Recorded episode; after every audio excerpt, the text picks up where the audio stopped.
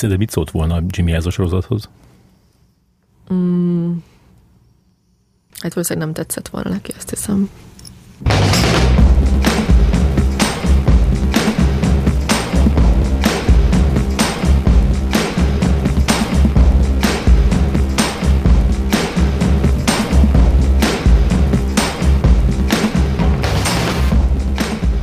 Szervusztok, kedves hallgatók! Ez a Filmklub Podcast soron következő adása. Engem Varga Ferencnek hívnak. Mai vendégem Zombrác Virág, a Zámbó Jimmy életéről szóló a Király című sorozat vezető forgatókönyvírója és három epizód rendezője. A sorozat mind a tíz részét az RTL streaming szolgáltatásán, az RTL Plus-on lehet megtekinteni. Köszönöm, hogy elfogadtad a meghívást. Szia Virág! Nagyon szívesen, sziasztok! 1985-ben születtél, majdnem 16 éves voltál, amikor meghalt Zámbó Jimmy. Emlékszel arra, hogy hogyan fogadtad a hírt? Hát azt hiszem, hogy így a, a reggeli iskolában menős készülődésben volt a konyhánkban egy tévé, és akkor azon, azon ment, vagy anyukám mondta, hogy, hogy ez történt, és hát ilyen meghökkentő volt, de olyan viszonylag gyorsan átsiklottam szerintem fölötte, vagy hogy ilyen, tehát volt egy ilyen, ilyen hihetetlenségfaktora, hogy, hogy ilyenek nem történnek általában.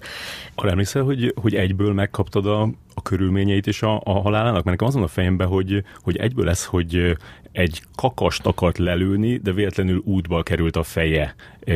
Nekem ez volt az, amit így megjegyeztem. Igen, az, azt hogy az volt, hogy tehát az, az volt világos, hogy egy hogy fegyver általi halál történt, de hogy, hogy pontosan ennek mi volt, mik voltak a körülménye, vagy hogy történhetett, az, az nem derült ki az első híradásokból talán. Ez a kakasos szenzáció engem így minimálisan sem szórakoztatott, vagy nem értett, hogy egyszerűen így nem tartottam viccesnek, nem tartottam, tehát hogy egyszerűen nem, sem, semmi, semmilyen módon nem jutott hozzám ezt közel. Uh-huh. És róla mit gondoltál?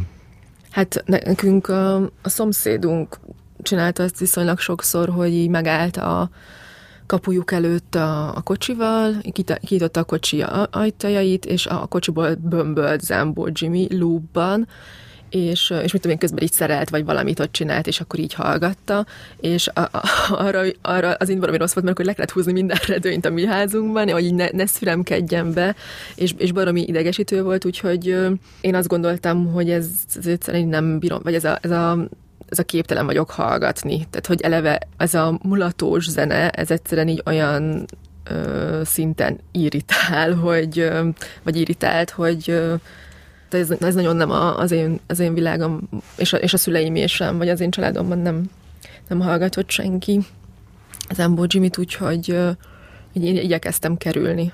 De hogy így inkább csak ilyen, ilyen kellemetlennek tűnt meg ellenszenvesnek, de hogy ilyen nagyon markáns érzéseim nem voltak, csak az, hogy ez, ehhez nekem is semmi közöm. És amikor felmerült, hogy dolgozhatnál ebbe a sorozatba, akkor mit gondoltál? Hát ugye először még csak említették az RTL klubban, vagy hát Herman Péter említette, hogy, hogy ők dolgoznak ezen a projekten, és, és akkor így ilyen udvariasan mosolyogtam, hogy ez nagyon izgalmas, biztos jó lesz.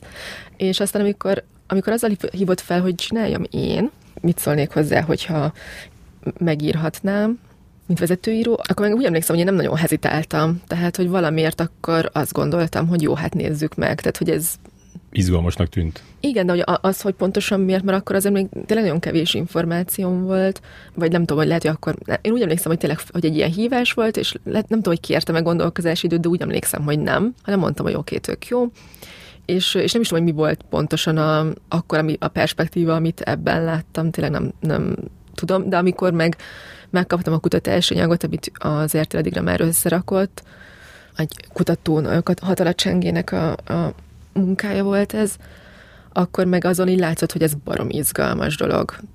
Előtte meg nem tudom, az nyilván nem úszkáltam a munkalehetőségekben, vagy nem tudom, biztos ez is benne volt, hogy, hogy nem volt más.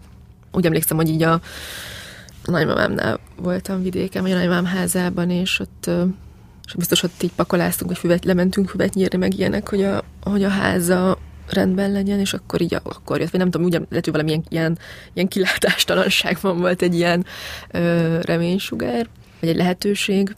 Nem, tehát hogy az nem volt bennem, hogy csak azért, mert nekem semmi közöm nincs hozzá, vagy, vagy nem vagyok ö, rajongó, hogy attól így elutasítsam magát a gondolatot is. Tehát odáig, amíg más csinálja, addig, addig lehetnek intrikus gondolataim, de onnantól kezdve, hogy ez egy feladat, akkor természetesen megcsinálom. Tehát, hogy vagy valahogy ez egy ilyen mindset váltás volt a, a két info között. És mit mondtak ők el neked, hogy, hogy mi itt a, a terv?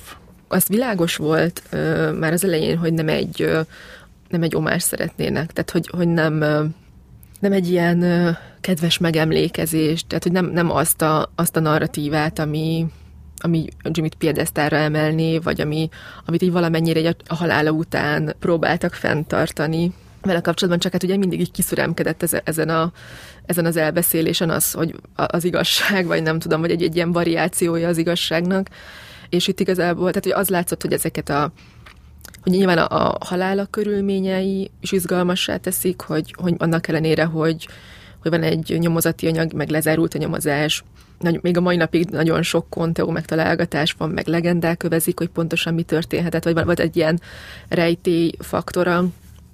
Aztán az, hogy az ő felemelkedése, miközben maga a, a karaktere nagyon klasszikus, egy antihős, az, hogy milyen millióben játszódik ez a rendszerváltás előtti, meg utáni budapesti éjszakai élet, az, hogy a magyar társadalomnak egy leszakadó rétegének volt a, a meghatározó ikonja, vagy az a rajongótábora nagy részt olyan emberekből állt, akik a rövid végét húzták a, a rendszerváltásnak.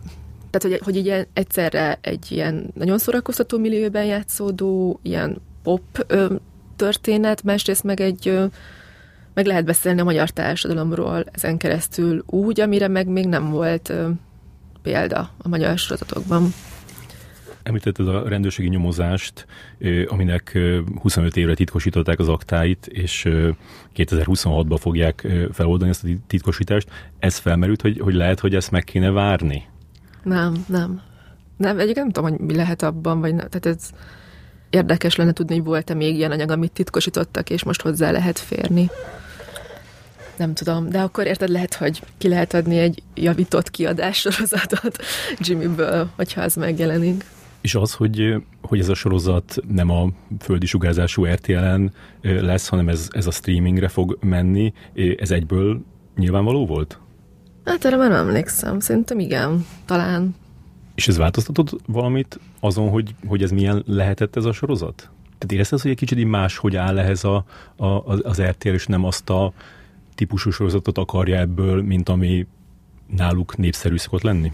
Hát ezt, ezt nem tudom pontosan, mert mert nincs összehasonlítási alapom, mert előtte a tanár csináltam az RTL-nek a negyedik, tehát az utolsó évadot, ami egy licens sorozat volt.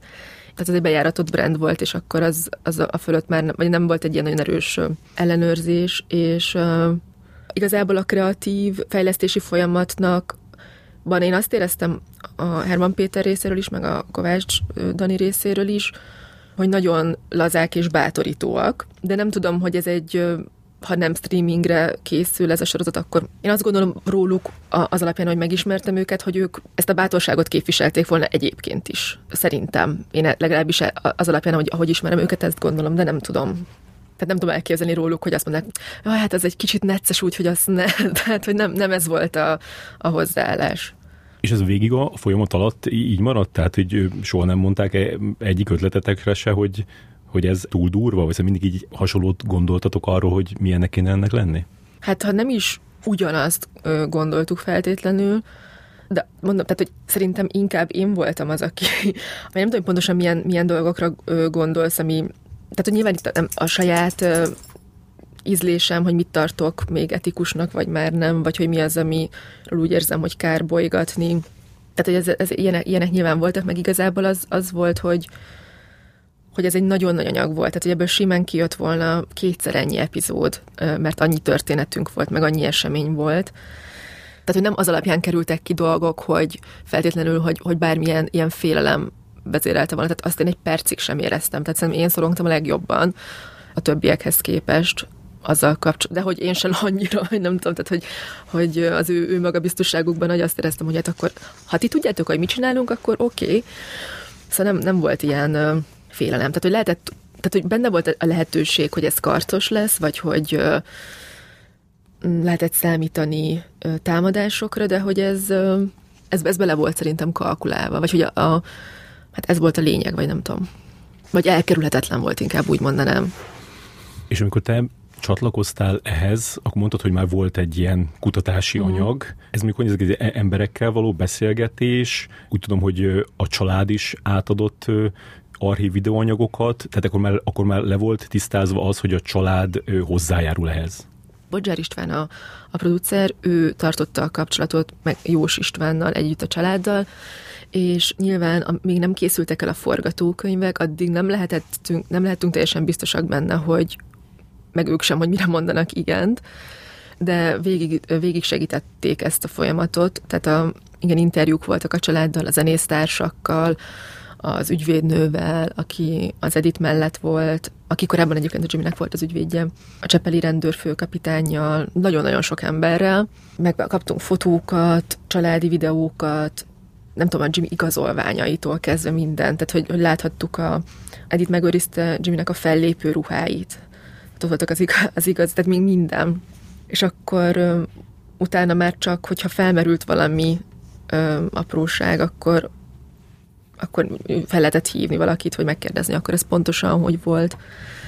Tehát igen, de hát rendelkezésre álltak a tévé interjúi, nem tudom, szóval nagyon sok anyag, fel, rengeteg felvétel. Például ott van a temetés, ugye, amit ugye végig közvetített az RTL. És ebből is ugye sztori, le, sztori van a, a tízesben, hogy, hogy ez egy ilyen esemény, ahol a VIP jegyeket ö, árulnak, meg, ö, meg hát vissza tudtuk nézni konkrétan, és, és hát ugye a tizedik részben vannak konkrét képek, amik megidézik az akkori felvételeket, meg van egy ilyen játék azzal, hogy a közvetítés megy, szóval, hogy hát a tizedik végén van az a montázs is, a, ami majd ki, le, ki kellett sajnos blőrözni, de majd pár rész vagy pár család, családtagot, de hogy, hogy vannak ilyen nagyon egy az egybe meg újra játszott dolgok, amit a valóság alapja volt. Szóval, hogy igen, tehát nyilván ezek olyan dolgok, amik ez a család hozzájárulása nélkül nem vagy nem, ez nem készületett volna el nyilván így ebben a formában. Van egyébként egy videó, ez, vagy hát nem is egy videó, ez egy dokumentumfilm, azt hiszem, amikor Jimmy elmegy fellépni egy vajda születésnapjára talán, vagy valami ilyesmi. És ott mondjuk az egy eléggé olyan videó, hogy, hogy ott forgatnak ezen a születésnapon, de ott elég természetes formájában láthatod a viselkedését, mert nem szerepel igazából, hanem csak van. Az is, ez egyébként ez a jelenet is benne lett volna ö, a forgatókönyvekben, de aztán végül is kikerült, és ott aztán, hogy itt a, a Pataki Attilával való viszony, aki szintén ott van ezen a, az esküvőn, úgy emlékszem, hogy ott, hogy ott az érdekes őket együtt látni, miközben már nincsenek jóban. És amikor elkezdtél ezen dolgozni, akkor éreztél felelősséget, amiatt, hogy egy, egy csomóan ebből fogják megismerni Jimmy-t, vagy a sorozat esetleg majd felülírja az eredeti Jimmy képet a, a fejükben? Szerintem ez, ez olyan dolog, hogy, hogy ezt mindenkinek tudatosítania kell magában, hogy ez egy nem, nem egy dokumentumfilm sorozat, hanem egy fikciós sorozat, és a mi fejünkben is egy fikcionalizált Jimmy jelent meg egy ponton túl, tehát hogy, hogy egyszerűen így vannak pontok, amikor azért nagyon markánsan elválik az igazitól, már csak hát, hát egy másik ember, embert látsz, nem őt. Tehát, hogy ez egy, ez egy mese azért, nagyon, nagyon sok valóság alappal, meg szerintem van valamilyen belső mély igazsága az egésznek, de hogy, hogy azért ez egy, ez egy játék, nem, nem, ez nem a valóság. Az ki volt mondva, hogy ennek úgy is érdekesnek kell lenni, hogyha ez nem Jimmyről szól? Szerintem ez, tehát ez így van, tehát ez egy adott dolog, hogy ez akkor is érdekes. Tehát, hogy pont ez a potenciál benne, hogy ez akkor is érdekes. Azért, amit így korábban mondtam, hogy, hogy annyi mindenről szól, vagy annyira rétegzett az egész, hogy, vagy ez akkor is érdekes. Na jó, de magától nem lesz érdekes, ez azért lett érdekes, mert érdekeset csináltátok. Szerintem nagyon jó volt. A, az, tehát, hogy igazából mondom, hogy az volt a, a jó, hogy, hogy itt volt ez a kutatási anyag, és így tehát minden egyes oldala sokkoló volt, és, és tele lehetőséggel. Szóval, hogy, hogy ez nagyon-nagyon adta magát. Minden rész elején ott van a, a felirat, hogy igaz történetek és hazugságok alapján. Van a sorozatban nettó hazugság? Egyébként ez a felirat, ez a Kovács Zsoninak volt az ötlete, és szerintem nagyon-nagyon-nagyon jó ötlet volt ezt kiírni minden epizód elé. Egy, egyrészt, mert megfelelő regiszterbe is helyezi a, azt, hogy hogyan kell lesz nézni, másrészt meg, meg annyira passzol ahhoz, ahogy egyébként a Jimmy elbeszélte saját magát. Tehát az, hogy, hogy, hogy ő Amerikáról mesél, az, azt nem mi találtuk ki. Tehát, hogy, hogy azért ez a messziről jött ember azt mond, amit akar, ilyen valóságköltés, ez így nagyon jelen volt az egész család életében, és akkor ezekre mi inkább csak így ö, rájátszottunk. Tehát ilyenek vannak, hogy, hogy nettó hazugság, vagy, vagy mit kérdeztél? Tehát egy olyan dolog, amiről tudtátok biztosan, hogy ez nem úgy volt. Hát figyelj, a második rész az ezen az elkaminós dologgal, ez nem, illetve aztán, hogy lehet, hogy a kocsi az, az volt, már nem is, már látom, mert az én fejemben is összekeveredik, hogy mi az, amit mi találtunk ki, és mi az, ami, ami nem történt meg soha. Tehát igen, ez ilyen formában nem történt meg, a Casanovát sem próbálták, legalábbis az én tudomásom szerint ilyen bombatámadással ö, ellehetetleníteni, vagy megfenyegetni, viszont a magyar valóságban meg történtek ilyen dolgok, és akkor ezeket ültettük át, vagy vontuk bele. Tehát, hogy, hogy, hogy azért ez, a, az akkor az így ismert volt ezekről az akciókról. De hogy, tehát nem tudom, tehát néha, néha volt egy, egy ilyen motívum, amit, hogy az ötödik részben ez a, eh, ahogy a Jimmy kikerül, vagy ott hagyja a kaszonovát, ugye az, hogy az pontosan, hogy akkor mi történt az ő fejében, azt nem tudhatjuk, mert azt, azt senki se tudta. Tehát az, az egy ilyen homályos időszak volt, de voltak, voltak dokumentumok, meg jelek arra, hogy mi történhetett, de nem, de nem tudhattuk biztosan. De például az, hogy neki akkoriban volt egy lovas balesete, amiben eltörte a, a bordáját, az, az, az elvileg igaz, tehát hogy erre vannak kórházi ö, papírok, és akkor ezt mi így adaptáltuk, hogy ő ezt csak mondja, hogy, ö, hogy eltörte. Szóval nagyon sok ilyen játék van, tehát hogy nagyon van, van egy motivum, ami igaz, de nem úgy, ahogy, ahogy benne van a, a sorozatban. Tehát, hogy ilyen, ilyen, ilyen rengeteg van, tehát mindennek van valami valóság alapja, de hogy tudod, mint egy ilyen kirakós puzzle, amiből hiányzik a fele, és akkor te rakod hozzá, vagy azt mit, mit találtuk ki, hogy hogyan lesz ebből egy kép, mert hogy a másik felét ez nem lehetett hozzájutni, vagy hogy azt nem lehetett pontosan ismerni. És ugye valamiről biztosan tudtátok, hogy úgy van, tehát mondjuk valami, amiről volt felvétel is akár, azt megtartottátok úgy? Például amikor az Interpop Fesztiválon mondja azt a beszédet.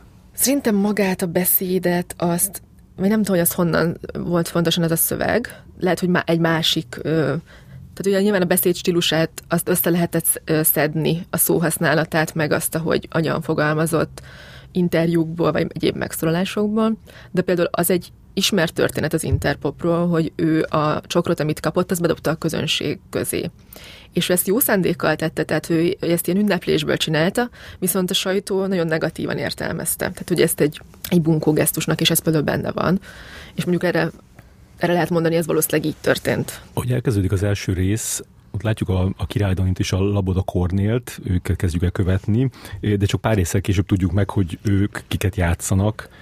Az felmerült, hogy amikor először mutattok egy kvázi ismert embert, akkor kírjátok röviden, hogy ő kicsoda? Nem. Az írás közben még nem volt teljesen biztos, hogy ki majd milyen néven szerepelhet. Tehát, hogy, hogy azért voltak, akik csak így később adták a, a hozzájárulásokat a, a nevesítésükhöz, Úgyhogy már csak ezért sem plusz, nem tudom, ez, ez valamilyen így egyáltalán nem merült fel. Tehát, hogy, hogy pont azért, mert ha valaki tudja, hogy kik ezek az emberek, akkor neki ad egy plusz réteget, ha viszont nem tudja, akkor is érthető marad. Tehát, hogy nem, nem éreztem azt, hogy hogy ilyen lexikonszerű információkkal bombázni kellene a nézőket, mert hogy van anélkül is elég, elég sok mindenvel foglalkozniuk kell.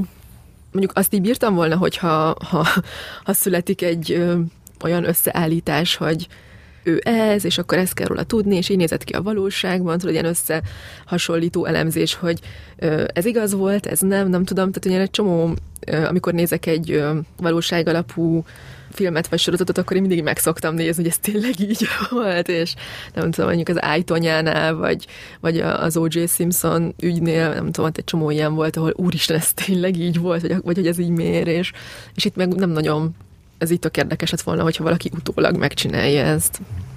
Narráció felmerült? Nem.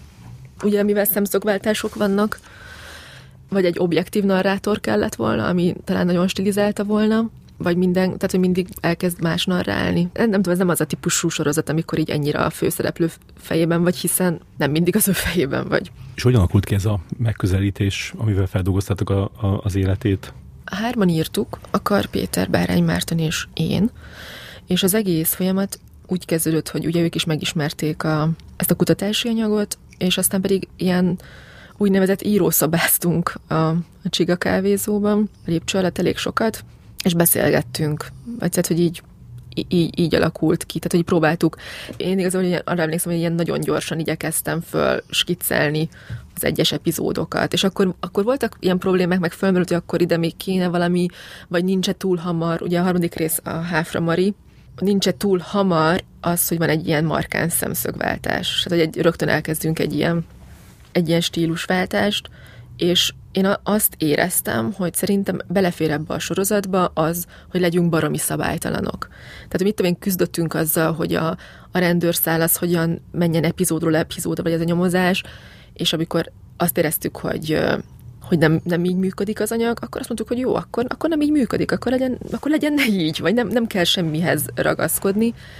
És a, a logikája annak, hogy hogy a kaszanovás sikerrel indul, már az első epizódban is látjuk a műtőasztalon, hogy értelen előre a végéhez január másodikára, 2001. január másodikára. Az szerintem következett abból, hogy azt, ezt, hogy az ember honnan érzi, hogy ezt, ezt így praktikus, egész egyszerűen nem, nem lett volna jó úgy kezdeni, hogy megszületik, vagy nem lett volna kisgyerekként, mert az is benne van, de hogy nem lett volna jó azzal indítani, mert egyszerűen túl messze van. Tehát, hogy ígérni kell, vagy ígérni akartunk valamit a, a nézőnek, hogy mi, mi, mi az az út, amit nézel.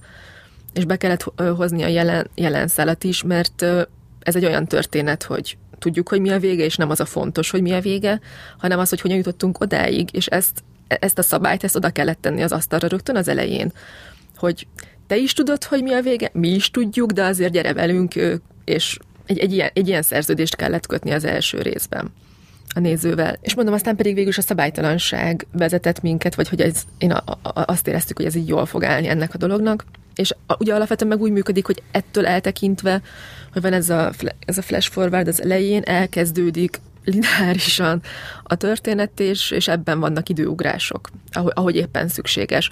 De hogy minden egyik, mindegyik epizódnak van egy témája, vagy szól valamiről, egy Jimmy életének egy fontos aspektusáról, és az epizódnak van egy ilyen saját szabályszerűsége, hogy, hogy, hogy azt el tudja mesélni, ahhoz használja az időugrásokat. Tehát, hogy a Krisztiánnal való kapcsolatát el tudja mesélni, ahhoz használja az időugrásokat, hogy a Marival a kapcsolatát ahhoz, tehát, hogy, hogy így. És az Interpop, a negyedik rész, az pedig egy ilyen sajátos epizód, mert ugye az egy ilyen pár napot mesél el, vagy egy ilyen egy eseményre koncentrál az epizód második fele, az pedig ledobta volna magáról ezt a flashback, flash forward szerkezetet. Legutóbb beszélgettünk arról, hogy a, készül egy film a Molnár Csilla fiatalon elhunyt szépségkirálynőről, és akkor ott említetted, hogy, hogy ez egy nagyon bonyolult folyamat, hogy rávenni az embereket, hogy beleegyezenek abba, hogy a saját nevükön szerepelhessenek a filmbe vagy sorozatba. Itt hogyan ment ez a, ez a leokéztatás? Hát szerencsére nekem ebben az ég a világon semmilyen szerepem nem volt. Szerintem én képtelen lennék bárkit meggyőzni bármiről, úgyhogy, úgyhogy ez nem rám hárult, hanem ezt Bodzsár István producer csinálta, meg, meg a Jós István. Tehát, hogy ők, ők ismerték, meg ők állapodtak meg a valódi emberekkel. És voltak itt azért hajtatók ki, mert nem lehetett vele megegyezni? Nem. Nekem úgy tűnik, hogy ebbe tök sokan belementek. Igen.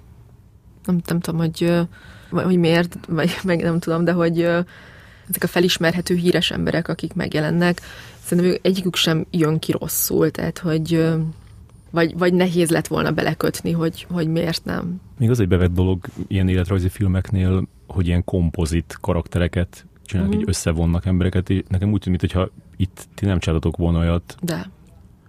Bár akkor kitalálhatom, hogy kinél? A, a lengyel Tamás. Így van, igen.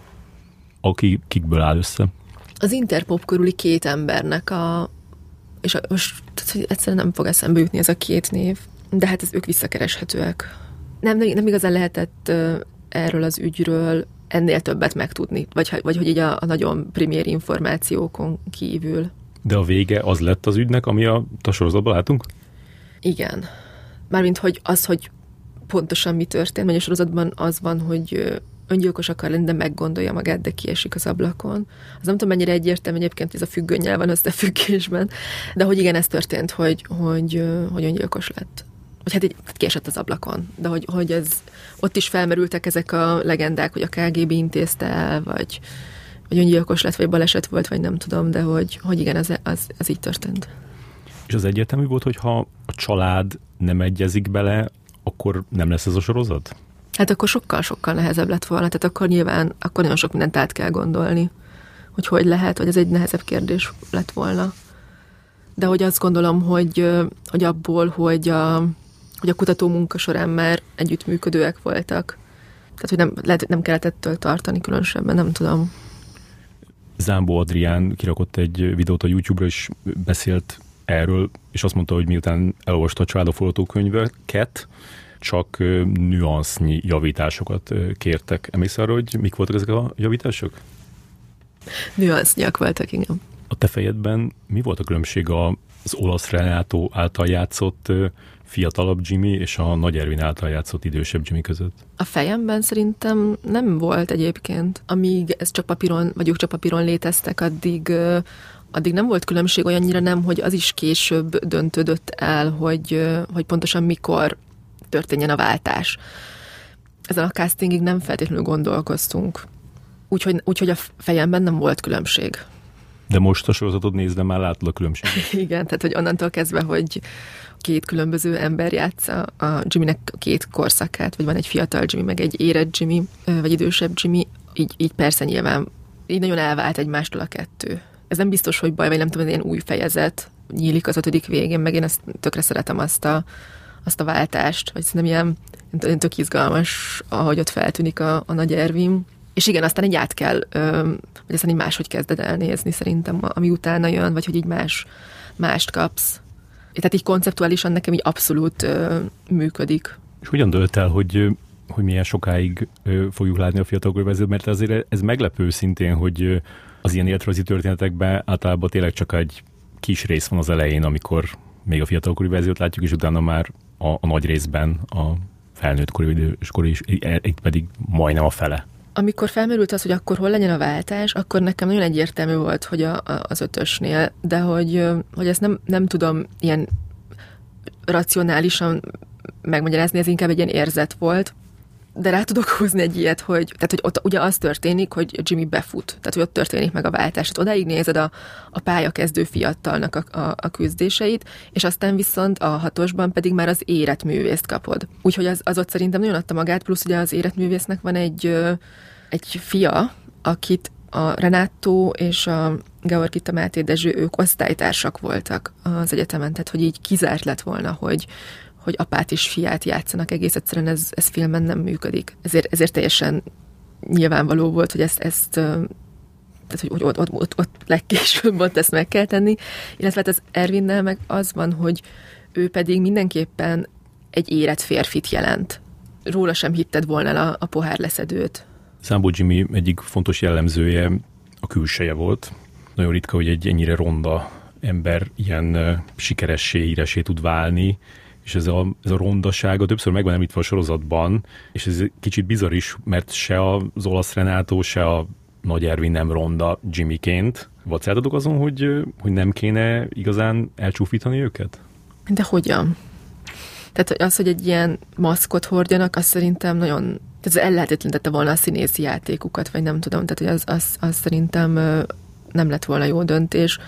Egyébként Jimmy fiatalon, Renato megidézi a fiatal Jimmy-t. Ha keresel olyan képet uh, Jimmyről, amikor még nem ez a hosszú, szőke hullámos haja volt, hanem rövid, sötét, barna göndör, mivel hogy akkor ő, egy fiatal férfi volt, ezért így lényegesen jobban nézett ki, mint a, az a Jimmy, aki ö, közismert, tehát egy, az idősebb, ö, szoláriumozott, nem a legegészségesebben élő ember, akinek így az élet mondja ez az éjszakázások, nem tudom, az eléggé nyomot hagytak rajta, de ugye azt viszont lehet tudni, hogy ő elképesztően nagy nőcsábász volt, tehát hogy hogy ezért szerintem a Renátó tehát megfelel ennek a, ennek a részének, hogy így el tudod róla hinni vagy a Jimmynek ezt a, ezt a tulajdonságát, de hogy az a helyzet, hogy Amerikában sem biztos, hogy találtál volna olyan, olyan színészt, aki így néz ki. De akkor te is egyetértesz abba, hogy ő ronda volt? Számomra igen, de hogy én én azt gondolom, hogy, hogy így nem feltétlenül vonzó külsőben is tud valaki szép lenni, hogyha ha van egy olyan kisugárzása, vagy, vagy van egy olyan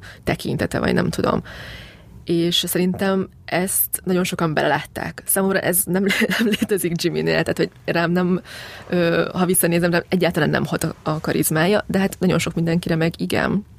Azért vannak nem szép férfiak, akik ö, ismertek, és ö, vagy nem a, nem a külsejüket szereted, vagy pont, hogy, hogy a külsejüket használják arra, hogy vicces karaktereket jelentsenek, az előnytelen külsejüket, csak hogy azt hogy Jimmyben számomra pont az volt, vagy az a nem vonzó, vagy az lett volna nem vonzó, hogy ő ebbe úgy nem állt bele.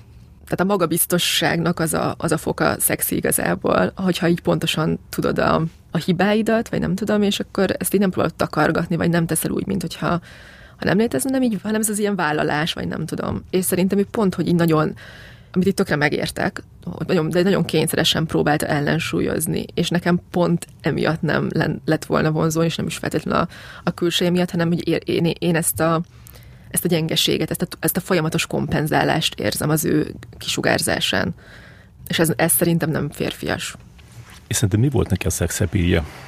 Szerintem a love bombing, azt gondolom, hogy hogy annyira, annyira tudott udvarolni, annyira jött mindig ellentmondás nem tűrően, annyira kifejezte az akaratát, hogy, hogy neki ez a nő kell, hogy, hogy az nagyon imponált. Az nagyon imponáló tud lenni, hogy ó, én ennyire fontos vagyok, ennyire kellek, ennyire mindent félre lehet értem tenni, ennyire nem tudom, hogy a, valakinek a, az életének a középpontjában tudok lenni, és, és szerintem ez, volt arról szó, hogy, hogy Jimmy igazából két helyen tudott felszabadult lenni a színpadon, meg szex közben. Megszem egy interjút, a, amikor a Jakub Csek showba ment be, és tehát azt hiszem, hogy így tényleg így árad belül ez a big dick energy. Tényleg? Ami, aha, igen, abszolút. Van is ott egy ilyen kérdés, hogy megkezdik tőle, hogy, hogy kicsi vagy nagy, és akkor egy brávág egy nagy. Pedig még nem is lehetett tudni, hogy mit akart kérdezni azon gondolkoztatok, hogy, hogy esetleg megpróbálni valahogy megmutatni ezt a... péniszét? Nem, csak egyetlen ez a, ez a legendás szexműsorát, amivel itt elkápráztatta a nőket. Egyébként tök furam, hogy, hogy neked ebből a, a műsorból a, a Big Dick Energy jön át, mert nekem meg, hogy pont, hogy nem.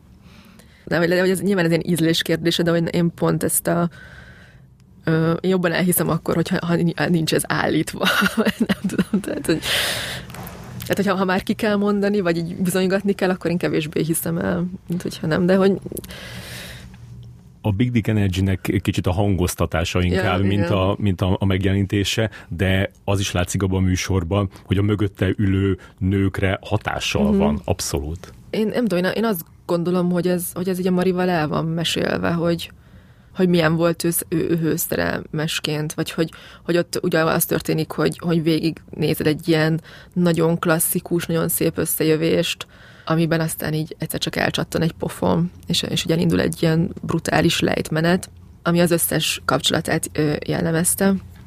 Ugye Háfrovarival is találkoztunk, meg ő nagyon ő sokat segített, és az alapján, amiket elmondott nekem, hogy ilyen totálisan őszintének éreztem, amit mond, és nagyon hitelesnek, meg, meg abszolút működött ez az egész történet, és szerintem a, a Bíró Panni elképesztően jól is játszotta, de hogy én igazán is sosem értett. Tehát, hogy azt éreztem, hogy arra a kérdésünkre, hogy, hogy a, amit a Háfra, az igazi Háfra Marinak feltettünk, hogy mit szeretett a Jimmyben, vagy hogy, ennek, vagy hogy így próbáltuk megragadni, a, vagy kerestük az eszenciáját, vagy azt, hogy megértsük ezt a szerelmet, az ilyen továbbra is felfoghatatlan maradt. Tehát, hogy egész egyszerűen ott, ott valami olyan sajátos együttállás lehetett, ami nem tudom, és, és hát igazából, vagy nem tudom, szerintem ez a, egy ilyen trauma bonding lehetett, ami ott történt, hogy, így, hogy nagyon sokat ad, amit aztán elvesz, és akkor az elkezd hiányozni, vagy nem tudom, tehát egy ilyen, egy ilyen dinamika, ami szerintem így elképesztően nagy hatással tud lenni az emberre, de hogy ezt így kívülállóként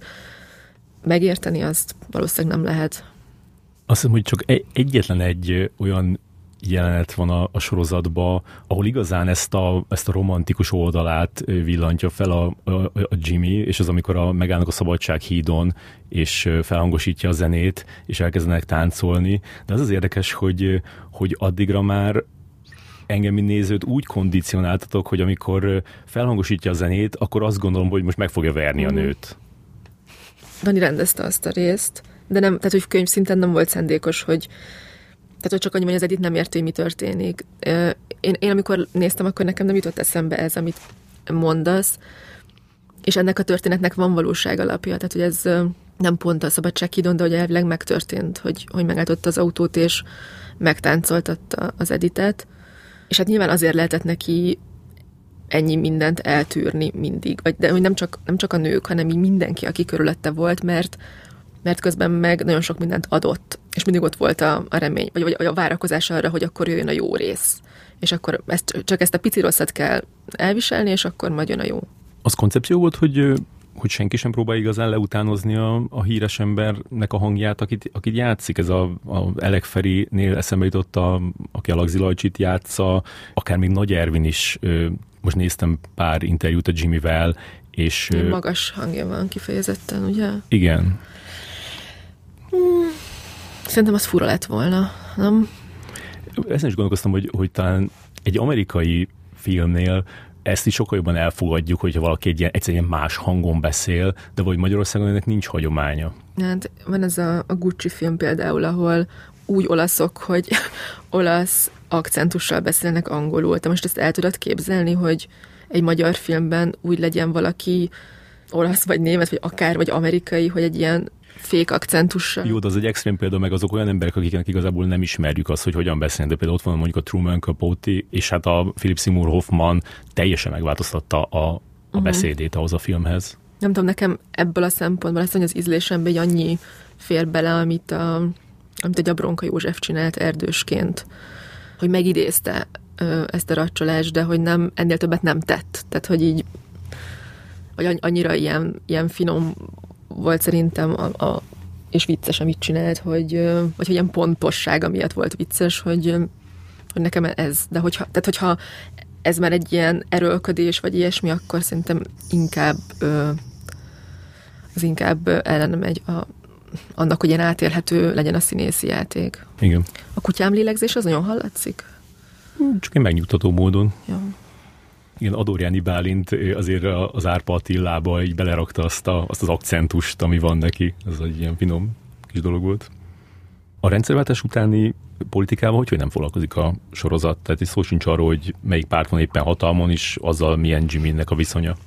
Nem, nem, nem tudnék erre válaszolni, nem volt ez ilyen különösebben koncepció, nem, nem merült fel különösebben. Csak azért, mert a rendszerváltás előtti időszakban azért a politika benne van. Én, én nem tudom, én nem érzem azt, hogy, hogy abban ilyen nagyon nagy sztori lett volna. Biztos, hogy voltak sztorik, hiszen azért gondolom, hogy befolyással volt az ő karrierjére az, hogy éppen ki volt hatalmon. Igazából ezt nem tudnék ilyesmit felidézni, hogy, egy, hogy, hogy olyan igazán izgi lenne. Tehát, hogy, hogy vagy abból, tehát lehet, hogy izgi, vagy ilyen érdekes hozzáolvasni ilyeneket, de hogy, hogy olyan, értelemben izgi, hogy hogy ebből egy történet rajzolódjon ki, vagy hogy, hogy hozzá tegyen ahhoz a narratívához, amit mi felépítettünk, azt úgy nem. Hogyha életben maradt volna, Jimmy szerinted milyen lenne most a viszonya a NER-rel? Mennyi idős lenne most? 60? 65. 65. Mm, ez annyira történelmietlen kérdés, hogy, hogy fogalmam sincs. Amikor ezen dolgoztál, akkor álmodtál Jimmyvel? Nem, nem emlékszem rá. De, de biztos egyébként. Hát inkább tudod, ez a, már a forgatáson időszakában volt az, hogy, hogy, hogy az olyanokat álmodtam, hogy, hogy ja, milyen forgatásos dolgok újrajátszása, hogy hogyan kellett volna, vagy ö, ott vagyok a forgatáson, és kiderül, hogy nincs forgatókönyv, meg ezek az ilyen, ilyen tipikus nyomasztó álmok. Arra emlékszem, hogy az, az ilyen intenzív volt, de, de arra, hogy így konkrétan Jimmyvel álmodtam volna, az nem. Nem mondom, hogy így annyira megszűnt létezni az igazi Jimmy egy ponton, és, és lett csak a fikcionalizált verzió volt, vagy, vagy a, a forgatókönyv létezett, hogy azért ez, így, ez egy ponton így teljesen így elvált. És szerintem mit szólt volna Jimmy ez a sorozathoz? Hát valószínűleg nem tetszett volna neki, azt hiszem. És mi fájt volna neki a legjobban?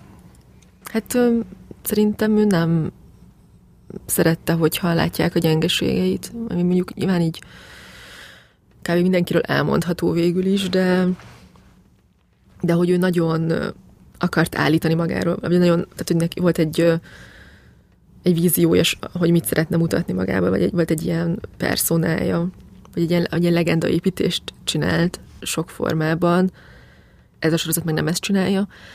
Viszont abban igaza lett volna, hogy oké, okay, hogy ő is mondott egy csomó olyan dolgot, ami nem igaz, de mi is mondunk egy csomó olyan dolgot, ami nem igaz, szóval végül is kvittek vagyunk, de tudod így, ahogy az emberek idősödnek, így kezdenek egyre rugalmatlabbak lenni, hogy el tudom képzelni, hogy, hogy, hogy, hogy, hogy nem fogadta volna könnyedén és lazán. Nekem az jutott az eszembe, amikor nézgetem tegnap ilyen interjúkat vele, hogy azokból az interjúkból ő azért jóval intelligensebb embernek tűnik, mint ahogy, ahogy ábrázoltátok, főleg a, a második felében, tehát a Nagy Ervin Jimmy-je, és hogy valószínűleg ez kifogásolná, hogy, hogy miért kellett ilyen idiótának mutatni engem. Nem tudom, egyébként olyan, olyan fura, hogy így ülünk és Jimmy-t elemezgetjük, tehát hogy nekem nyilván nagyon sok mindent kellett róla gondolnom, vagy nem tudom mi a, a, a munka miatt, de azért én nem érzem magamat egy ilyen fel, felkent szakértőjének a személyiségének, és így analizálom a nyilvánosság előtt, tehát hogy teljesen elnézést kérek mindenkitől, és és légy rólam nem mondjatok ilyeneket, de hogy, tehát, hogy én nem tudom, milyen műsort néztél, de hogy, tehát, hogy rólam, vagy nekem az utolsó, ami eszembe jutott volna, az ez, amit mondasz. Tényleg. Ezt most legnagyobb elfogadással mondom egyben, tehát, hogy róla azért az azt mesélték, hogy ez a szemüveg, amit időnként feltett, ez egy üveg, üveg szemüveg volt. Tehát, hogy nem, nem dioptriás szemüveg volt, ami pont azt a célt szolgálta, hogy, hogy, hogy intellektuálisabbnak tűnjön. Tehát, hogy ez is egy ilyen perszóna volt, ez a, az öltöny szemüveg, amikor így, hát így előadta magát, de hogy de, és ezzel semmi baj nincs. Mindezt csináljuk csak. És azon gondolkoztál, hogy mi a közös bennetek Jimmyvel? Találtál ilyen pontokat? Hát mind a ketten rendkívül arrogánsak vagyunk. Például szeszélyesek, impulzívak, szeretünk enni és inni. Van, van, van nagyon sok közös vonás, szeretjük a családunkat, az állatokat. Szerinted jó kijöttetek volna, ha találkoztok? Biztos, hogy nem. Ezek a tulajdonságok azok, amiket ő nem, másban nem viselt jól, tehát hogy ő pont a, ha valaki nem volt simulékony, akkor abból egy ilyen intenzív kapcsolat jött létre, és hát, hát hogy pont, pont ebből születtek a történetek a tévészerkesztőtől kezdve Jósit Istvánnal való viszonyán át a, a nőkig, hogy, tehát hogy a, amikor egy másik olyan személlyel került össze, aki, aki nem akart, hogy irányítsák, vagy megmondják neki, hogy hogy mit csináljon, tehát a Jimmy sem szerette, de ha egy ugyanilyen emberrel került össze, vagy Pataki Attilával, akkor abból konfliktus volt. Tehát akkor nem volt konfliktus, amikor valaki baromi bölcsen azt mondta, hogy, hogy jól van, akkor Jimmy akkor csináld úgy, ahogy gondolod, mint a Jós István, hogy olyan ezzel nem akart ö, állandóan ezekkel a harcokkal, meg macsóskodásokkal együtt élni. Tehát, hogy ezért, ezért jött a hódos a képbe a, a, a menedzser, a, hogy átvegye ezt a, a, a Jimmy idomítását, mert a, a Jós egy ponton azt mondta, hogy így ez, ezzel nem akar napi szinten harcolni, és belőlem ez a bölcsesség, ez garantáltan hiányzott volna, tehát hogy így nem jöttünk volna ki. Elképesztő a kémia olasz Renátó, aki a fiatal Jimmy játsza, és Staub Victoria, aki a fiatal Editet. Ez egy olyan dolog, amit így lehet gerjeszteni, vagy ez vagy van, vagy nincs? Szerintem ez vagy van, vagy nincs. Szerintem az, amit egy, egy színész jelent, vagy kisugároz, az, az az, amit ő hoz. Tehát, hogy azt nem lehet megcsinálni. Lehet, hogy így mondjuk vágással, vagy így úgy amúgy lehet így tákolgatni, de amikor van egy ilyen nagyon erős jelenlét, vagy nagyon erős kisugárzás, akkor az, egy, az az ő adottsága, vagy az ő képessége. Említetted már a Bíró Panna Dominikát, és a, a Georgita Máté Dezsőt is, és szerintem pont ők, ők ketten a, az ilyen óriási felfedezései ennek a sorozatnak, mert nyilván nagyon sok szuperalakítás van még csak azok olyan emberektől, akiktől már láttunk szuperalakításokat. Az látszott előre, hogy, hogy ez az a két szerep, amivel nagyot dobbanthat egy, egy fiatal színész? Ez érdekes volt, mert én arra számítottam, hogy, hogy majd így győzködni kell a színészeket, hogy vállalják el, meg el, meg hogy így, hogy így el kell magyarázni, hogy de ez nem olyan, mint ami ennek elsőre hangzik, ez nem az lesz. És ehhez képest a színészek valamilyen, nem tudom, milyen, milyen különleges ösztönnel, ők ezt azonnal meglátták a, a lehetőséget ebben, vagy hogy valahogy soha színésztől ilyen görbepillantást nem, nem kaptam ennek a sorozatnak az említésekor, hanem mindenki ilyen, ilyen nagyon lelkes volt, és uh, úgy felkészülten jöttek a castingra, hozták a figurát, akár ilyen kis kiegészítőkkel, hogy, hogy nem tudom, tehát szóval, hogy, hogy az érződött, hogy, hogy ez így beindítja a fantáziájukat, vagy hogy, hogy ez, egy, ez egy ilyen izgalmas lehetőségnek tűnik nekik, úgyhogy azt hiszem, hogy a Dezsőnél, tehát hogy ő, ő az elsők között volt, vagy akár ő az első volt, akit megnéztünk erre a szerepre, és a Pannit pedig viszonylag, tehát hogy már sok mindenkit megnéztünk, mire őt is megnéztük. Két különböző út volt, és nem tudom, hogy az ő fejükben ezzel kapcsolatban mi volt, de hogy ezt, ezt nyilván tőlük kell megkérdezni, de hogy, hogy mondom, hogy általánosságban én sen, tehát senki nem volt ilyen ellenállás, vagy tehát állandóan ezt az akaratot éreztem, vagy azt, hogy ez is egy nagyon, nagyon jó visszajelzés volt. Ugye akkor még nem indult el a forgatás, hogy meg tök, meg tök jó volt látni, hogy működik egy dialóg, meg nem tudom, és ez ugye a castingon látod először, hogy akkor elmondják. Egyetlen egy ember se volt, aki nem akart részt venni benne? Mert ugyanis hogy amikor még nem volt meg, hogy ki a Jimmy, akkor én rákérdeztem nálad egy konkrét emberre, és lehet, hogy félreértettem a válaszodat, de nekem abból az jött le, hogy ő nem akarta ezt a szerepet. Ja, ja, ja, igen. Ő annyira nem akarta, hogy nem értük el, vagy nem tudom, tehát, hogy, vagy, vagy nem tudom pontosan mi volt, tehát ő nem jött el, vagy nem beszéltem vele. De ugye az nem egy felkérés lett volna, hanem a castingra szerettük volna elhívni.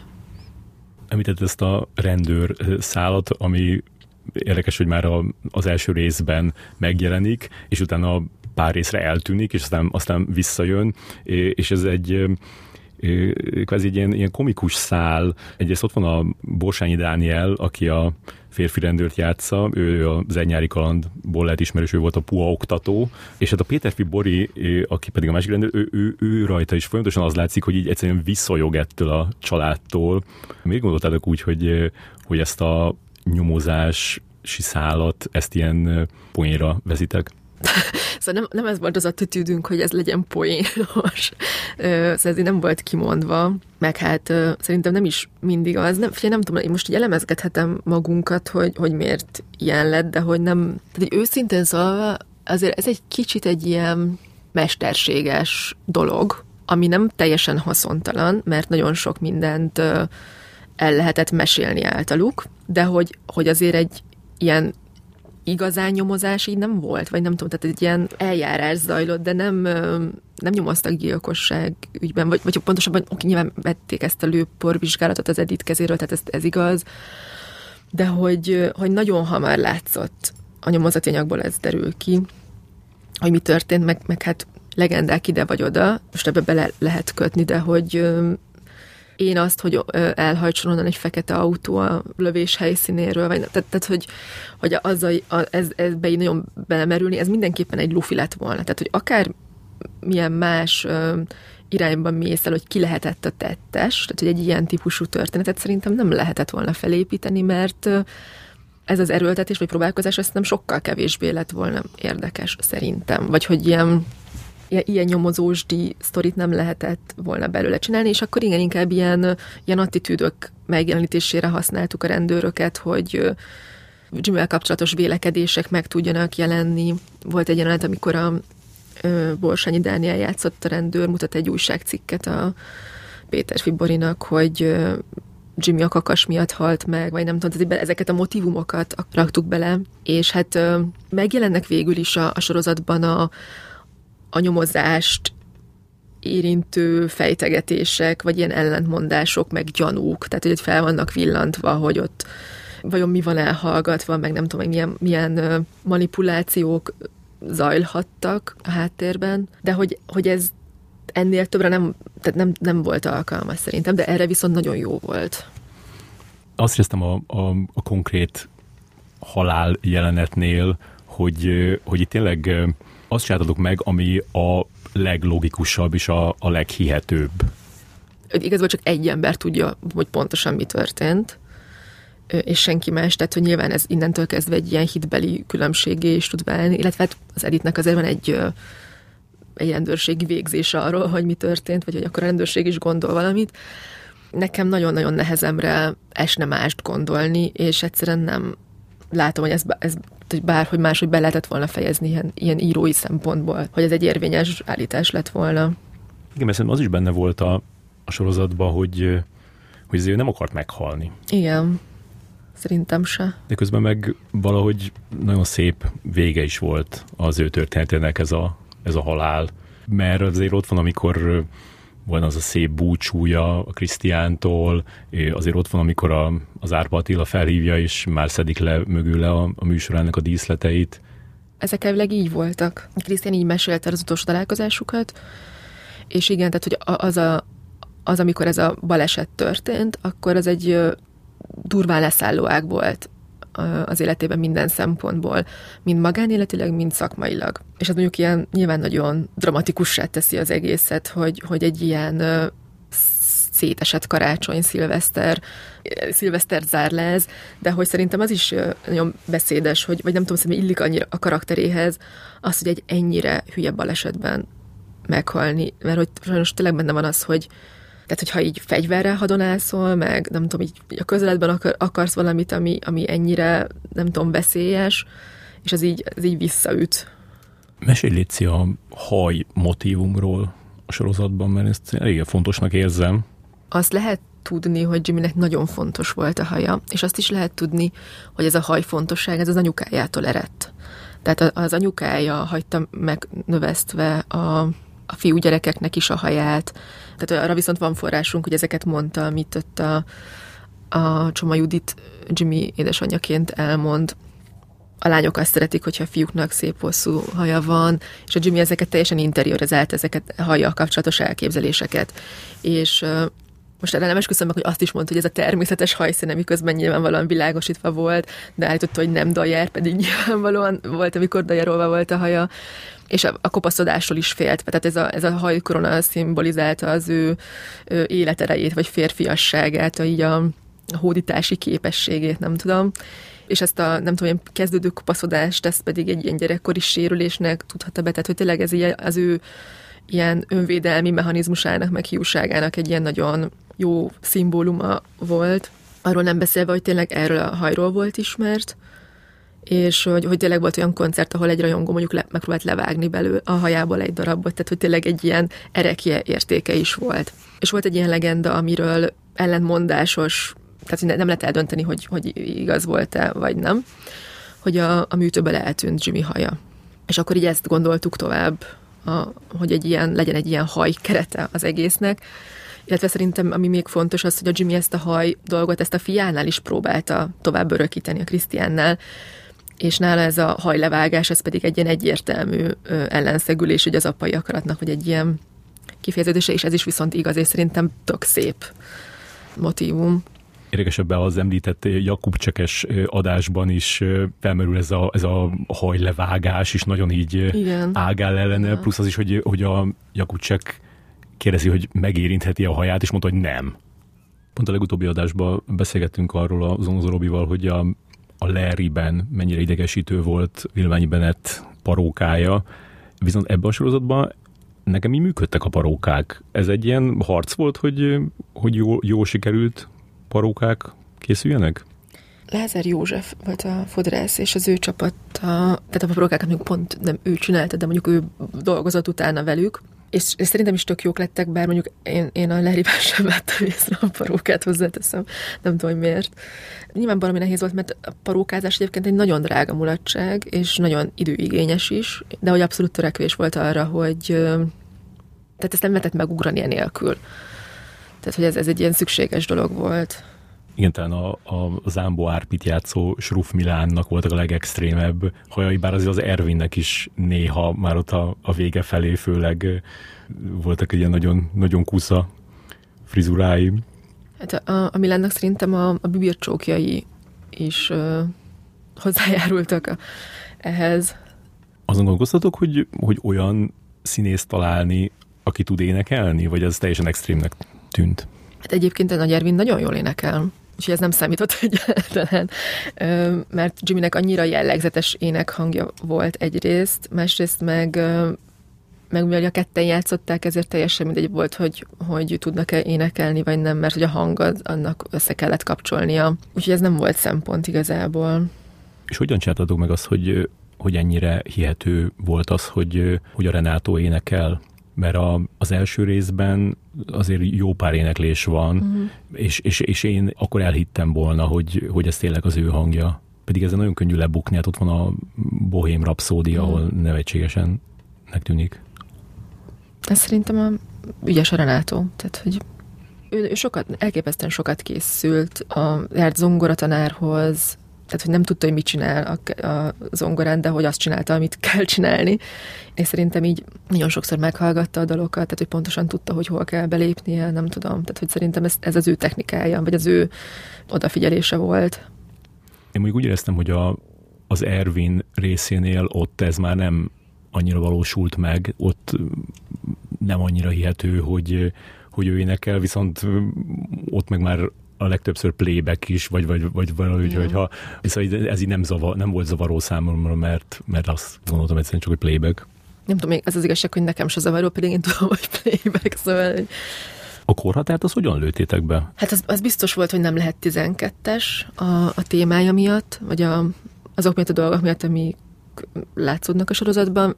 Az meg egyébként, hogy mi a, milyen korhatár besorolást kap valamilyen, arra azt hiszem, hogy így elég exakt mérce van, hogy, hogy mi szerepelhet, vagy mi nem. Erről mindig volt egy, egy egyeztetés a, a jogi osztályjal, hogy, vagy ők adtak egy visszajelzést, hogy mi az, ami nem fér bele. Mert 16-os? Azt hiszem, hogy 16-os, igen. A 18-as az már nagyon durva lenne, azt hiszem. Te választottad ki, hogy melyik részeket fogod rendezni? Nem. De nem, tehát hogy elégedett voltam azzal, ami jutott, szóval ez, ez nem is alakulhatott volna jobban igazából. Mert azt szeretem megkérdezni, hogy, hogy, hogy máshogy írsz egy olyan epizódot, ami tudod, hogy te fogod rendezni. Nem tudom, mikor derült ki egyébként, de hogy ugye az, hogy egyáltalán rendezhetek benne, az is később derült ki az írásra való felkéréshez képest. De hát nem tudom, szerintem nem írom másképp. Tehát, hogy van elképzelésem arról, hogy én hogyan csinálnám, de attól nem írom másképp. És mennyire vagy elégedett ezzel a sorozattal? Az nem igaz, hogy azon izgultam volna, hogy hogy milyen fogadtatása lesz, vagy hogy nagyon negatív fogadtatása lesz, mert ettől nem féltem. Viszont azban volt egy izgatottság bennem, hogy, hogy jaj, mit fogtok ehhez szólni, kedves nézők, és nem tudom, mindenki, családom, barátaim, stb. emberek, akik előtt így idáig titkolni kellett, hogy mit csinálok, vagy nem tudom csinálunk valamit így két évig, és akkor most végre így oda lehet adni, hogy, hogy tessék, ez, ez, ezt, ezt a kis mohát nevelgettük ideig, és nézzétek meg. Úgyhogy az viszont volt, és, és az meg tök jó, hogy, hogy így nagyon sok visszajelzés érkezett, hogy a kritika is szereti, a, a nézők is szeretik, úgyhogy az meg, ez meg ilyen nagyon jó érzés nyilván és tényleg azért, mert annyira sok energiát fektettünk bele. Tudod, így van egy ilyen, ö, elnézést a kutyám nyomog, és nyalogatja a mikrofont. Ö, tehát akkor vég, végre akkor ilyen, van egy ilyen, oké, akkor megérte érzés ezen a ponton, tehát hogy ez mondjuk ilyen, ilyen tök jó.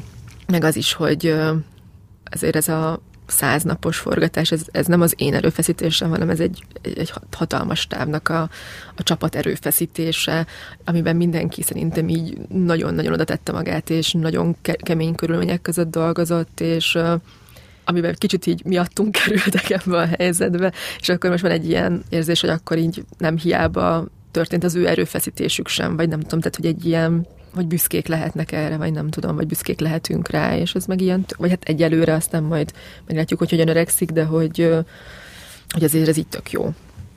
És kinek a pozitív visszajelzése jelentett a legtöbbet?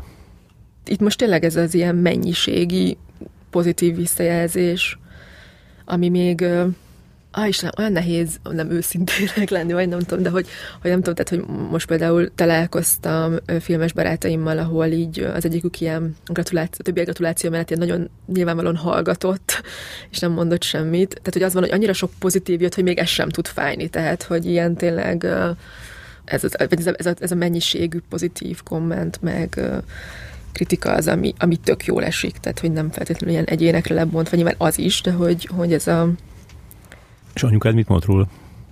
Mm, tehát mind, mindig írt utána, hogy nagyon jó volt, vagy nem tudom, hogy írt valamilyen elégedett üzenetet.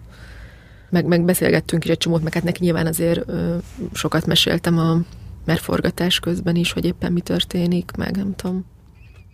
Meg egyébként ő, ő lektorálta a forgatókönyveket, vagy szerű el szokta olvasni a könyveket, amiket írok. úgyhogy azért ő így nagyjából tudta, hogy, hogy miről van szó. És mit gondolt a kritikákról, ami, ami megjelent róla? Én, én egy kicsit azt éreztem, hogy, hogy ez nem biztos, hogy jó ötlet volt, hogy csak az első részt mutattátok meg a, a sajtónak az elején, mert így született egy csomó kritika csak az első részről, és utána pedig ezzel letudták, és aztán nem írtak róla. Lehet, hogy most, hogy lement a, az utolsó is, majd megint lesznek kritikák, de hogy ez egy, ez egy tanulság volt számotokra is? Hogy ki milyen tanulságot szűrt le belőle, azt nem tudom, de az a helyzet, hogy akkor, amikor a premier vagy a sajtóvetítés volt, akkor nem lehetett volna más vetíteni, mert nem volt kész. Tehát akkor az az egy rész készült el takra, de hogy nem tudom, ha hétfőn volt a vetítés, akkor péntekre volt kész az epizód, és a második epizód az még nem volt kész. Tehát nem, nem is lehetett volna, fizikailag képtelenség lett volna megmutatni, és hát az egész uh, utómunkára ez volt a jellemző, hogy, tehát, hogy amik, amikor még a kötetlen beszélgetésükben mondtam, hogy nagyon fárasztó volt ez az ősz, ez tényleg úgy nézett ki, hogy még ment a forgatás, de már zajlott az utómunka, tudva azt, hogy mindjárt bemutatják, tehát az én epizódjaim követték az első, tehát hogy az összes bocsánat, résznek kész kellett, hogy legyen minél hamarabb, és gyakorlatilag heti leadás volt. Tehát azért ez ilyen elképesztő tempót diktált. Tehát, hogy igen, nyilván ez amúgy is igaz, hogy, hogy egy sorozatról nem általában nem az első rész után érdemes véleményt alkotni, hanem mondjuk három-négy rész után. De akkor történik meg egy ilyen bevonódás a szakirodalom szerint a, a nézőben, vagy akkor, a, akkor dől el, hogy, hogy ezt nézni fogja, vagy nem. De ennél a sorozatnál meg, meg különösen igaz az, hogy minden rész más egy picit. Tehát az, a, amit az első, ami az első részben nagyon sajátos, az a zenés, életrajzi film sajátosság, ami utána viszont nem jellemzi a sorozatot. Úgyhogy ez, igen, ez ilyen szempontból valóban félrevezető, de mondjuk én a, azt azért, ezt a fenntartást minden kritikában érzékeltem valamennyire, hogy de majd meglátjuk, hogy, hogy hogy alakul, de tény, hogy gyakorlatilag minden rész lehetnek külön elemezni a saját ö, viszonyai között, és ez meg nem, ezt meg nem tudok róla, hogy, hogy lett volna. Ez nekem is eszembe jutott, hogy így, így, így, így sajnálom, hogy ezt nem vállalta fel senki, ami, ami mondjuk az angol száz sajtóban egy ilyen bevett dolog, hogy ez a, ez a recap, Igen. mert ezt, ezt, ezt, ennél a sorozatnál nagyon jól működött volna az, hogy minden részről egy ilyen jó kis elemzést csinálni. Hogy hogy volt. Igen. És van rálátásod arra, hogy hogyan tetszik a Zámbó Jimmy rajongóknak ez a sorozat? Mert hogy én nem tudom, hogy arra gondoltam így közben, hogy, hogy lehet, hogy ők nem úgy érzik, hogy, hogy erre fizettek be. Mert például a, az Ámbó Adriánnak a YouTube csatornáján ott olvasgattam a kommenteket, és ott, ott úgy tűnt, hogy a, a rajongóknak is tetszik, bár nyilván azért oda nem annyira írnának negatívat talán. Uh-huh.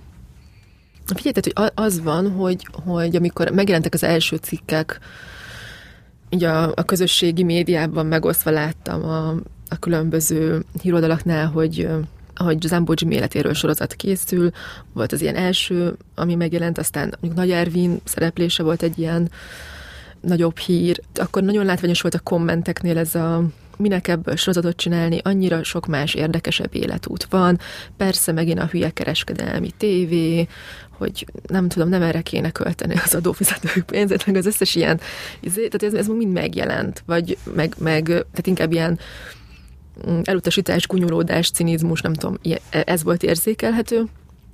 És aztán, a, amikor megjelent a sorozat, és már bele lehetett nézni, akkor akik meglátták, azok meg ilyen egyértelműen pozitívan nyilatkoztak, Nyilván lehet találni olyan, olyan kommentelőt, aki, aki fel van rajta háborodva, vagy ilyesmi, de úgy nagy többségében a, a korábbi kommentek, tehát a Jimmy ellenes kommentek között ott voltak a rajongói kommentek, hogy miért nem a fia játsza, miért nem Péter Samek játsza, miért kell bolygatni, nem tudom, tehát az összes ilyen úgy, úgy se tudják úgy megcsinálni, ahogy volt, nem tudom, szóval, hogy egy ilyen, és akkor ahhoz képest, ami milyen negatív komment halmaz lehetett olvasni az első híreknél, azóta én, én ezzel nem, ilyenekkel nem nagyon találkoztam. Persze ettől még lehet csak mondom, hogy mennyiségileg nem volt annyira számottevő, mint az elején.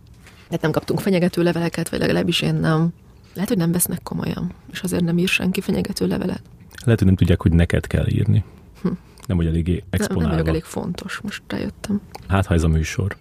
Az jutott még eszembe közben, hogy így rajongói szemmel nézve talán az lehet zavaró, hogy, hogy nem annyira hangsúlyos a zene benne. Uh-huh. Hogy, hogy nem annyira hangsúlyos az, hogy ő írt egy csomó számot, hanem amikor megjelenik a, a dalszerzés, akkor az nagyon ilyen mellékes dologként, vagy inkább, inkább nem is jelenik meg. Van az az eset, amikor a feleségének írja azt a dalt, de hogy az, hogy ő tényleg neki ezek fontosak voltak, ezek a dalok, az nem jön át. Hát igen. Ö, vagy, oké, akkor mi jelenik meg ebből? Ugye a, az, hogy a, csinál az erdősnek egy kazettát, az, hogy a, a Novai meg a Horváth Attila írnak neki egy dalt, amiben ő megváltoztat egy szót, majd úgy adja elő a, otthon, mint hogyha azt ő írta volna ezt az egész dalszöveget, és aztán ugye ebből ez ennek az együttműködésének a feloszlásához is vezet a viselkedése, hogy ő, ő teljes mértékben csak magának tulajdonítja azt a sikert, és nem ismeri el a, a dalszerzőnek a, a személyét. Igen, van a feleségének írott amit kihagytunk, hogy neki volt egy szerzői jogi pere egy dallal. Már ő benne volt, de aztán egyszerűen szétfeszítette a, a mennyiség a, a rendelkezésre álló időt, úgyhogy ezért került ki.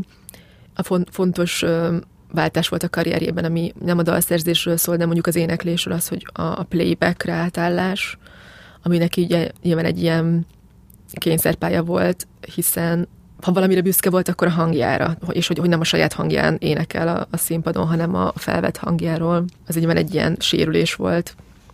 Az hogy, az, hogy ezek a dalok, amiket részben, kis részben, nagy részben ő szerzett, ő írt akár a zenét, akár a szövegét, de, vagy de mindesetre az ő nevével fémjelzett dalok, azok kritikailag nem voltak sikeresek, tehát hogy ezek jelennek meg a sorozatban.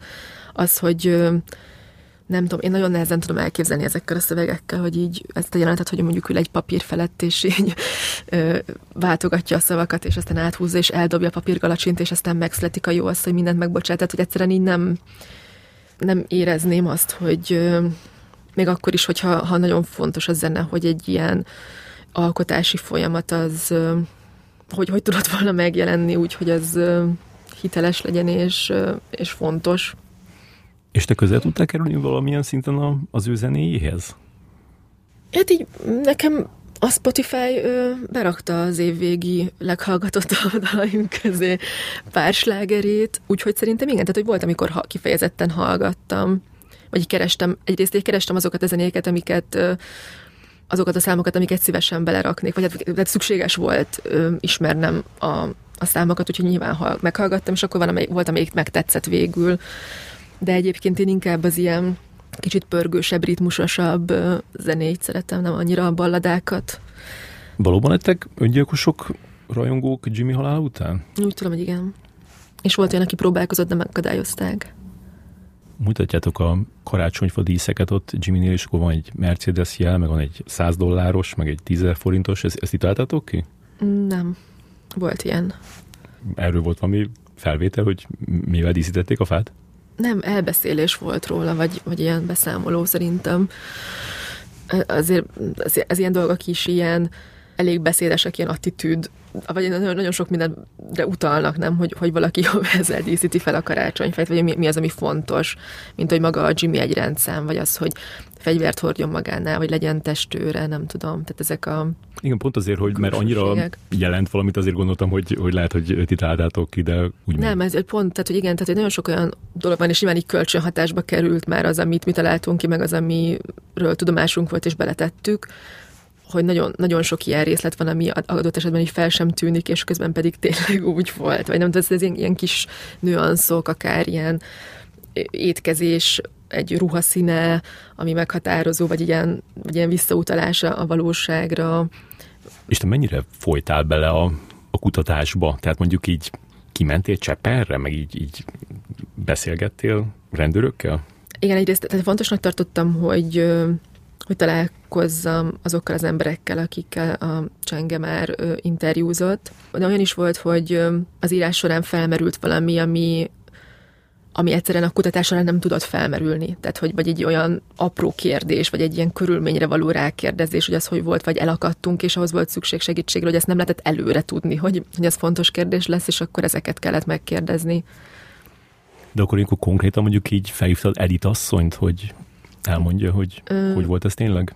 őt konkrétan nem, de volt, akit felhívtam ilyen, hogy tehát először mindig nyilván a csengéhez fordultam, hogy tud-e benne segíteni, és ha nem tudott, akkor kellett tovább menni. De hogy, tehát ez volt, hogy az írás során így összeírtam azokat a kérdéseket, amiket meg akartunk kérdezni, és aztán amikor találkoztam a, az ott, ott emberrel, akkor tőle megkérdeztem, és aztán akkor ha tudtuk használni, akkor tudtuk, ha nem, akkor nem, de hogy így nem tudom, tehát most én nem jutottam be konkrétan, hogy mi volt, de én, néha ilyen teljesen random kérdések, tehát hogy adott, tehát hogy, és akkor nem tudom, mit ebédelt, vagy szóval, hogy ilyen, ilyen, ilyen dolgok. De tehát a, a, találkoztam a Krisztiánnal is, meg az Adriennal is, meg az Edittel is. Volt, hogy csak ilyen általánosabb dolgokról volt szó, de mondjuk tényleg lehetett tőlük kérdezni konkrétan, tehát hogy annyira, hát nyilván ők is eldönthették, hogy válaszolnak-e, vagy nem, de mondjuk, ne, szóval, hogy, hogy érted, egy, egy, egyértelmű volt a helyzet, hogy, hogy hogy miért vagyunk ott, vagy nem, nem árultam a zsákba macskát, hogy és forgatókönyvet írok ö, rólatok éppen. Úgyhogy, de hogy persze nyilván ők döntötték el, hogy válaszolnak-e, vagy nem. És sokszor így ki kellett lépned a komfortzónádból, miközben ezt a sorozatot csináltad? Milyen értelemben? Hát az, hogy olyan dolgokat kellett csinálnod, ami mondjuk annyira nem kényelmes. Mint például? Hát, mint például emberekkel beszélni, cseppelre menni. Nem, nem volt vészes szerintem.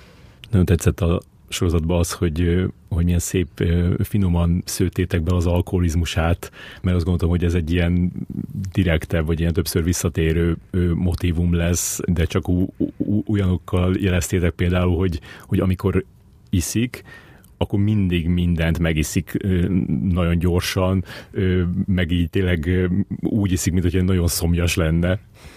Szerintem egyébként a, úgy alakult, hogy menet közben szerintem a színészek többször ittak, mint ami a könyvben volt írva, de az el- legelején ott még a fiatal Jimmy azt mondja, hogy ő nem iszik, mert nem, mert nem akarja rossz hatás legyen a teljesítményére, és az, az első ilyen egyértelmű ilyen szakmai italát ugye a, a Casanova tulajdonos nőjével issza, és akkor onnantól kezdve van az, hogy, hogy így belecsúszik ebbe a, a dologba.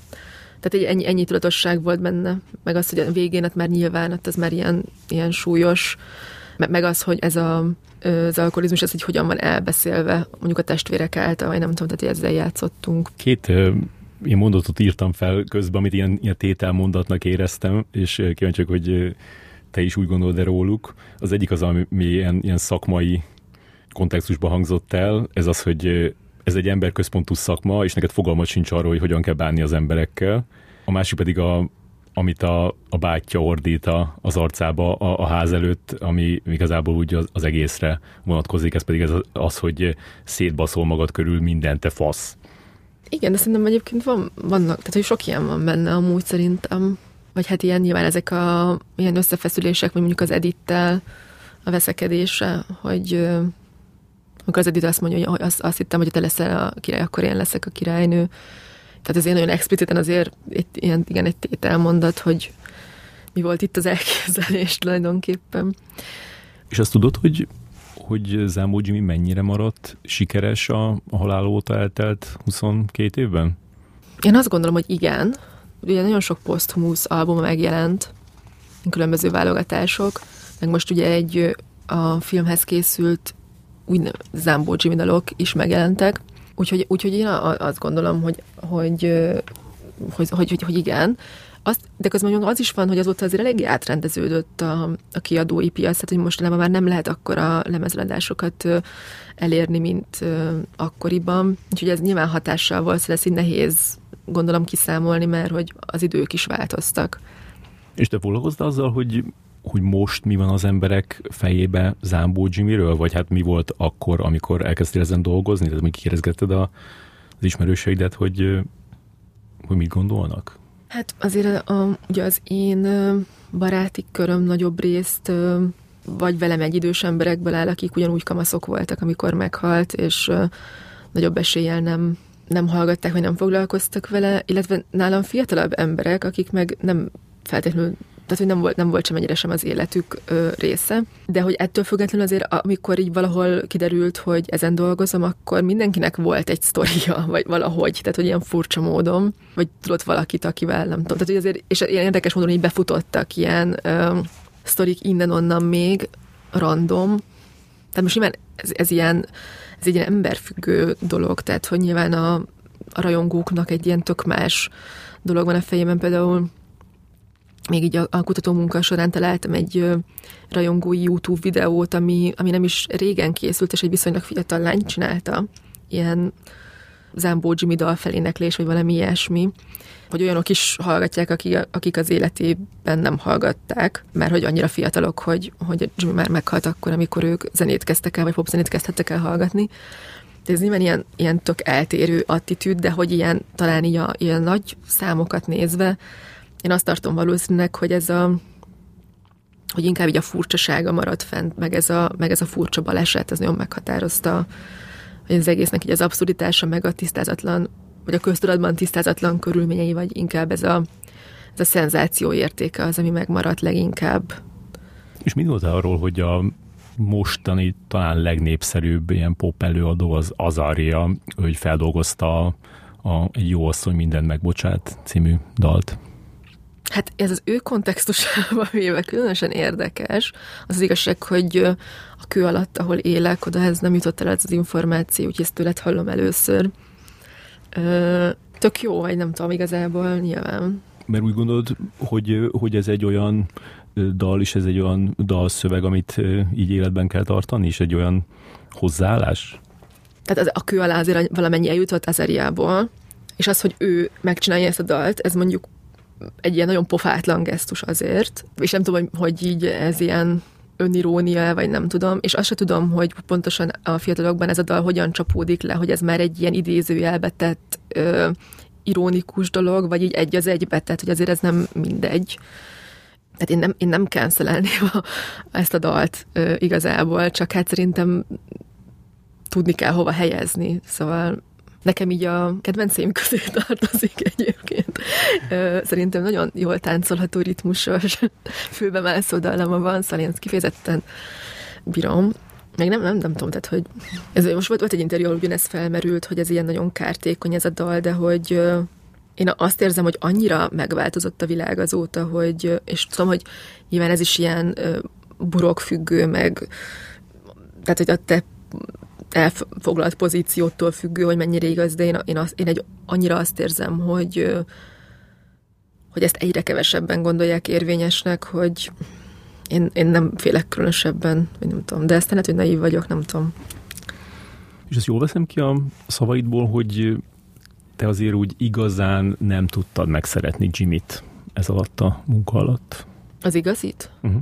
Mert a fikcionalizált Jiminket nagyon szeretem, tehát hogy szerintem az érződik a sorozaton. De hát az igazit, hát de számomra a nem létező az, az valóságosabb, mint az, aki létezett, hiszen őt nem ismertem. De azért elég sokat foglalkoztál vele, meg így nézted őt is magát, mondjuk így megesik a, a szíved rajta? Hát hogy az én objektívben nézve szerintem így nagyon nehéz őt felmenteni. Tehát, hogy azt, azt nem könnyebben csinálod akkor, hogyha ha nagyon sok pozitív élményed is társult hozzá, vagy nagyon sok fantáziád, vagy nem tudom, hogy milyen lehetett volna, vagy ilyesmi. De azért így, nem tudom, ilyen objektíven ránézve azért szerintem ne, ne, ne, nehezen szerethető valóban. Tehát, hogy tehát nyilván a, a dalait ö, elválasztva a, a, a művésztől is, is kérdéses, mert mondom, hogy nem az ő zenéjébe születtem bele, vagy nem nincs egy ilyen nagyon mély kötődésem a zenéjéhez, hanem így a munka miatt kezdtem el hallgatni. És aztán az, hogy megszerettem néhány dalát, az már egy másik kérdés, de hogy nincs egy ilyen mély kötődés az alkotásaival kapcsolatban, és az, az alapján, amit, ahogy a történetekből megismerhető ember is azért inkább nehezen szerethető számomra. De ez nem, de ez nem jelenti azt, hogy, hogy ne élveztem volna elképesztően ezt a munkát, vagy hogy a fikcionalizált Jimmy-t, ami az igazi Jimmy-ből teremtődött, ne szeretném nagyon, mert nagyon szeretem. Ez egy, de ez egy másik dolog. Volt amit nagyon sajnáltál, hogy, hogy nem lehetett belerakni? Volt, igen. Volt egy epizód, amit teljesen átírtunk, azért, mert nem lehetett leforgatni. Tehát olyan gyártási nehézségekkel kellett volna szemben, tehát lehetetlen lett volna leforgatni konkrétan, és akkor ezt át kellett írni és szerintem iszonyatosan jó lett, ami, ami született helyette. azért merem ezt így dicsérni, mert az tényleg a Bárány Márton és Akar Péter ketten írták, mert akkor én már forgattam, és abban nem tudtam részt venni. Mert csak ilyen vezetőíróként, vagy nem tudom, milyen olvastam, de megbeszéltünk róla, de nem, fizikailag nem én írtam. De hogy azért az, ami előtte volt, az is baromi jó lett volna. Hogy akkor az, ne, az nehéz volt azért elengedni azt, ami, ami már ott a papíron volt egyszer. Ebben a Jimmy karakterben egy, egy csomó olyan dolgot megmutattok, ami nek igazából, amikor ő élt, még, még, még nevesen volt. Nyilván a, amit leghangsúlyosabban ez a toxikus maszkulinitás, de hogy, hogy ez a, a gaslighting is megjelenik, plusz ami szerintem ilyen nagyon szembetűnő, az a, amit én mondjuk a, a legjobban a Donald Trump-al azonosítok, ez a poszt igazság, tehát hogy így, így az az igazság, amit én mondok, hogy, hogy az úgy van, és a tények nem számítanak, Hát igen, ezek mind szerintem ilyen baromira fontos dolgok az ő működésében, és hogy nyilván, hogy ha lehetőség lett volna ö, találkozni vele, akkor ezeket sokkal jobban le lehetett volna tapogatni, hogy pontosan hogy csinálta.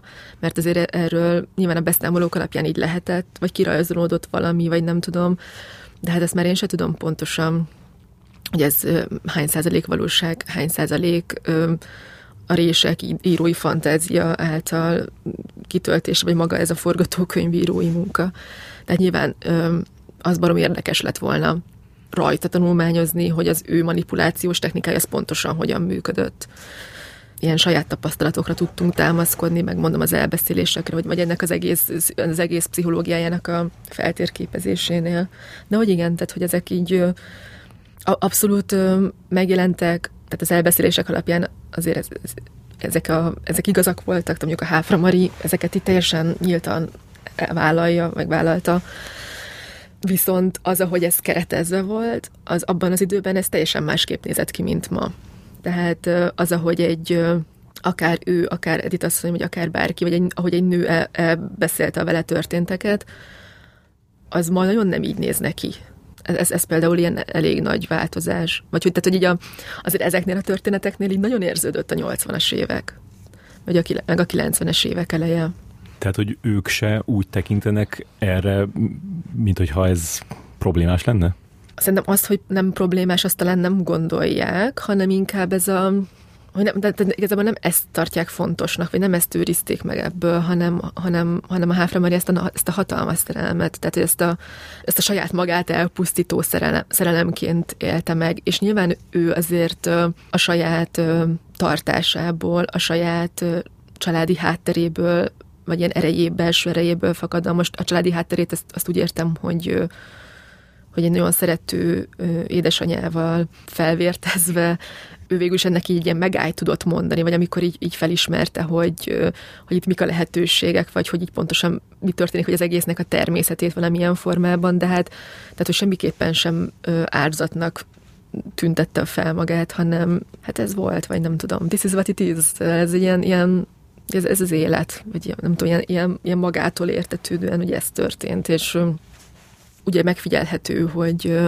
hogy amikor ilyen jellegű témák szóba kerülnek, és akkor, hogy vannak, vannak olyan ilyen idősebb nőknek az attitűdjei, hogy hát igen, ez volt, de hogy ez, vagy nem tudom, tehát ez ilyen, hogy ez normális volt, vagy nem tudom, tehát hogy a vagy különböző visszaélések, vagy hogy, hogy van, van, aki azt mondja, hogy ez, ez azzal fordulhatott elő, aki hagyta, vagy nem tudom, tehát hogy, van, hogy vannak ugye, akik így nyilatkoznak, tehát hogy itt nagyon érződött ezeken, hogy ez abból a korból, ez ak- akkor történhetett így, és ez ma már valószínűleg másképp történne, vagy máshogy csapódna le. Attól függetlenül, vannak nyilván ilyen történetek, csak már más, tehát más az értelmezése. Nem, nem tudom, hogy valahogy számomra nem tűnik a, se a sorozat jimmy se a, a, az igazi, amennyit láttam belőle, szóval nem tűnik egy ilyen egy ilyen megátalkodott alaknak. Szóval nem tűnik, nem tudom, hogy ez egy normális kategória, hogy nem tűnik gonosznak, de hogy, hogy valahogy hogy ezt érzem vele kapcsolatban, hogy, hogy így sok kárt tett maga körül, de mégis a, a, az esendőségét látom.